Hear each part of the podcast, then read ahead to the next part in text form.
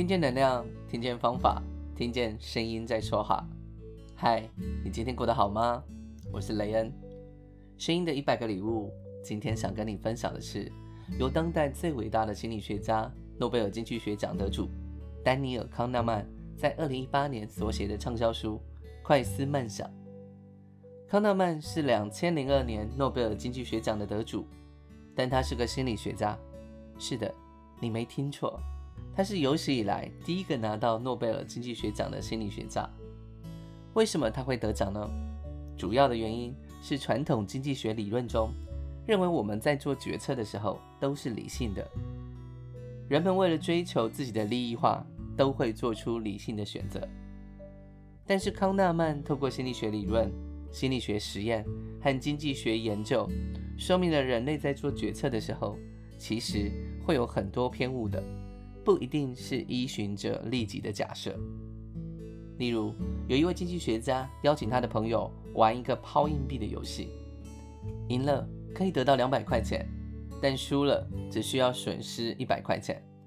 这听起来应该是蛮划算的，输赢的几率都是百分之五十，但是赢的钱多，输的钱少，应该是值得尝试的。但他的朋友却不愿意玩。因为他觉得获得两百块钱的满足感无法抵消他失去一百块的痛苦。你看，这就是心理因素造成决策的影响，并不是所有的决策都是理性的追求利益最大化。像是很多投资股市的人，看到股票已经跌了很多，理性的判断应该要止损出场，这样对自己才是最好的。但大多数的投资者会选择赌一把，继续进场摊平。或者是放着不管，这代表我们在做决策的时候，其实不如我们想象的理性。康纳曼将人类的思考模式区分为快思和慢想两种系统，在书里面以系统一和系统二来说明。系统一的运行是无意识而且快速的，我们可以说它是直觉判断，它不怎么费脑力，没有感觉。完全处于自主控制的状态。系统二会将注意力转移到需要费脑力的大脑活动上，例如复杂的运算。它的运行通常和行为、选择和专注等主观体验相关联。它动作比较慢，擅长逻辑分析。系统一无法解决的问题都丢给系统二处理。它虽然不易出错，却很懒惰，经常走捷径。直接采纳系统一的判断结果。我们可以想象一下，如果有一辆车子朝着我们冲过来，我们是不是会马上的往旁边避开？这就是系统一发生了作用。而如果我们看到了一个题目是十七乘以二十四等于多少，我们是不是就没有办法马上给出答案，需要计算一下？而这个计算一下的动作，就是使用到我们的系统二。每一个人的思考过程其实都是系统一和系统二的合作。系统一和系统二都处于活跃的状态。系统一是自主运行，而系统二则是处于不费力的放松状态。遇到状况的时候，我们的大脑倾向使用系统一做出快速的决策，而当系统一无法处理的时候，才会找系统二来帮忙。举个例子。如果我们开车从公司回家，这段路我们已经走了很多次，所以我们可能很自然地看到路口就知道要转弯打方向灯，还可以同时播放音乐，或者是分心跟你的同伴聊天，不太需要太多的专注力。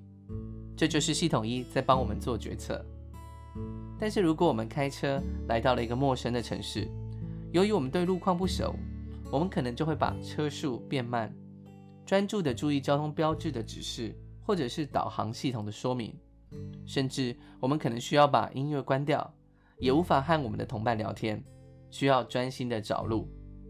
而这个时候，我们调用的就是系统二。每个人都能多多少少意识到注意力是有限的，因此，当我们调用系统二，专注在特定任务时，往往可能忽略掉其他的讯息。书中举了一个例子，有心理学家做了一个实验，他们设计了一部两队互相传篮球的短片，其中一队是穿白色的球衣，另一队则是穿黑色球衣。这个实验要求观看短片的人要数出白色球衣球队传球的次数，而忽略掉另外一队的传球次数。这个任务比较困难，需要完全的投入才行。而在短片播放到一半的时候，一个套着大猩猩服装的人出现，并且穿过球场，还对着镜头捶着胸，在场上走动了九秒钟。结果，上万人看了这个短片，约有一半的人并未注意到这个大猩猩。这是因为这个计算传球次数的任务，包括了忽略黑队的传球次数，让受测者需要很专心才能执行任务，而屏蔽了那只大猩猩。若没有这项任务，所有观看短片的人应该都会注意到那只猩猩。这个实验也说明了，当我们要使用系统二的时候，会占用大量的注意力。正因为系统二需要占用我们大脑太多的注意力，运作的时候容易忽略到其他的讯息，因此我们大部分的时间会使用系统一，而不是系统二。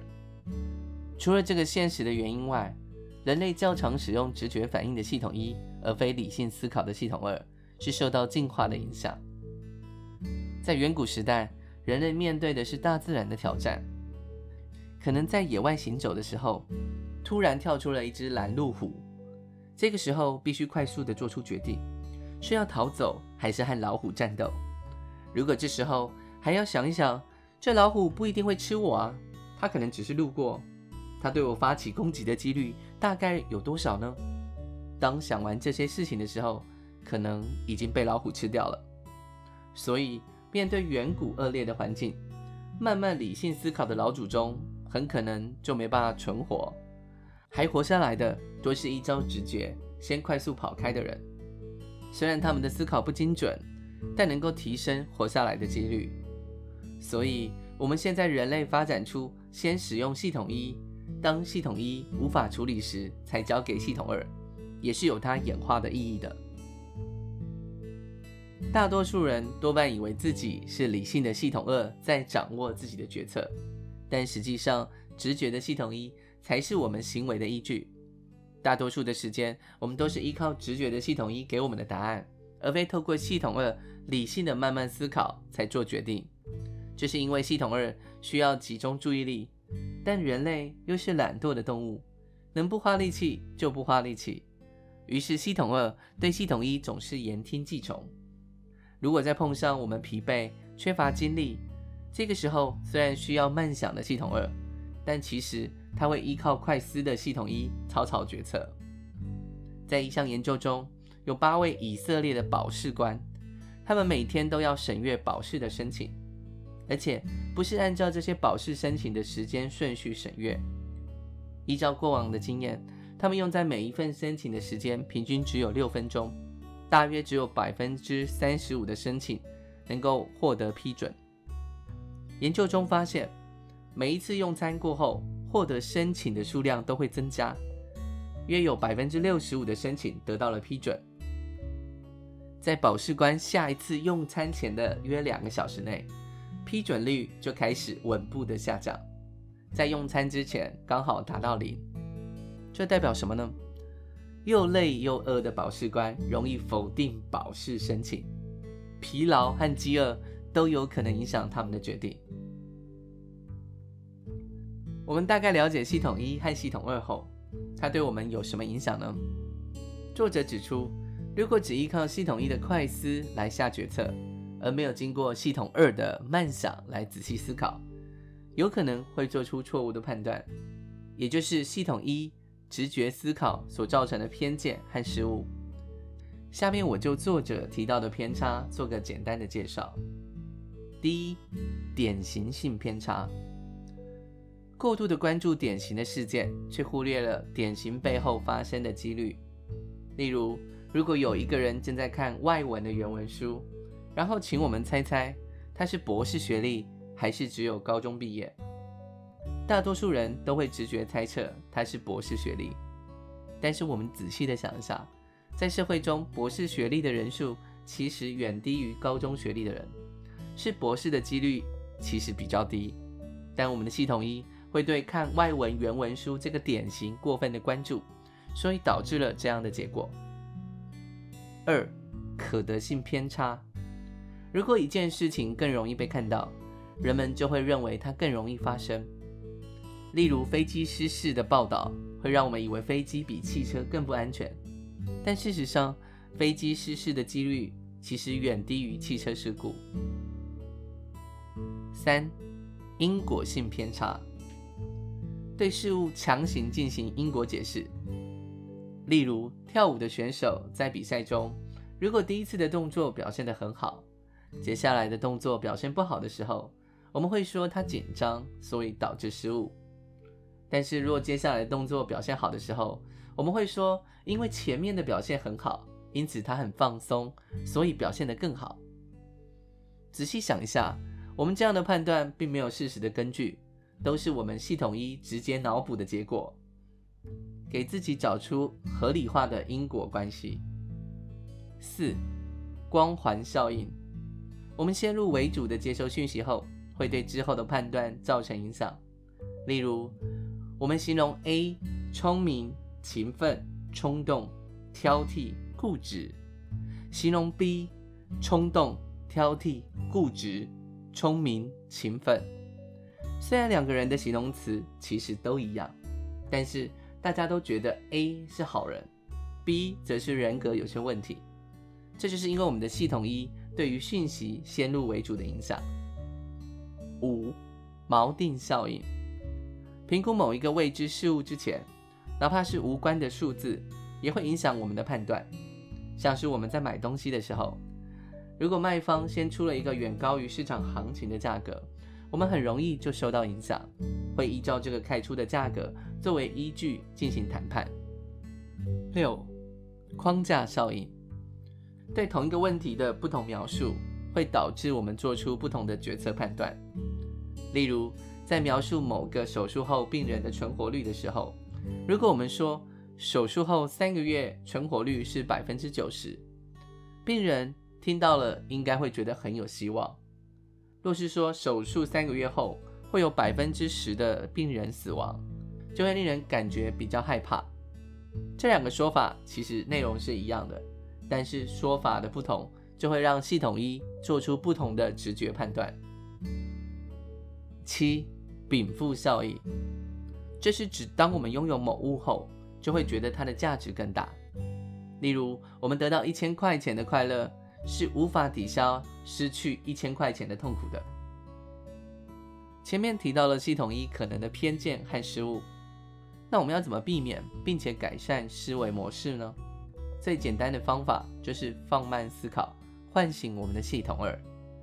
我们可以透过借助公式。或借助他人的方式来执行。借助公式指的是我们在决策的时候，可以通过公式的制定来避免个人主观的判断。例如，当我们要面试求职者的时候，可以制定一些指标，并依照指标给分，并加总它。这样可能会比个人主观判断更胜一筹。这个方式可以应用到工作和生活中。相信大家都听过“当局者迷，旁观者清”这句话吧？我们自己在审视自己的时候，往往会认为自己理性、逻辑，知道自己想什么和该做什么，不自觉的就使用了系统一，这就是当局者迷。这个时候，我们可以引入外部视角，来帮助我们进行更精准的思考。因为旁观者事不关己，所以可以很自然的使用他的系统二。来观察别人的行为和决策。作者康纳曼也提供给我们一个方法，叫做事前验尸，尸体的尸，它是用来克服过度自信带来的乐观偏见。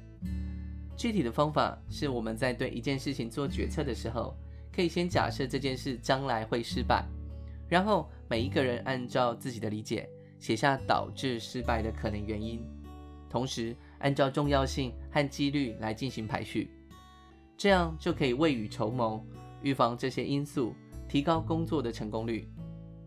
此外，作者还提出饮水机闲谈的方法，让决策者在决策之前，到一个比较轻松的环境，比如饮水机的旁边，听听大家的闲谈和批评。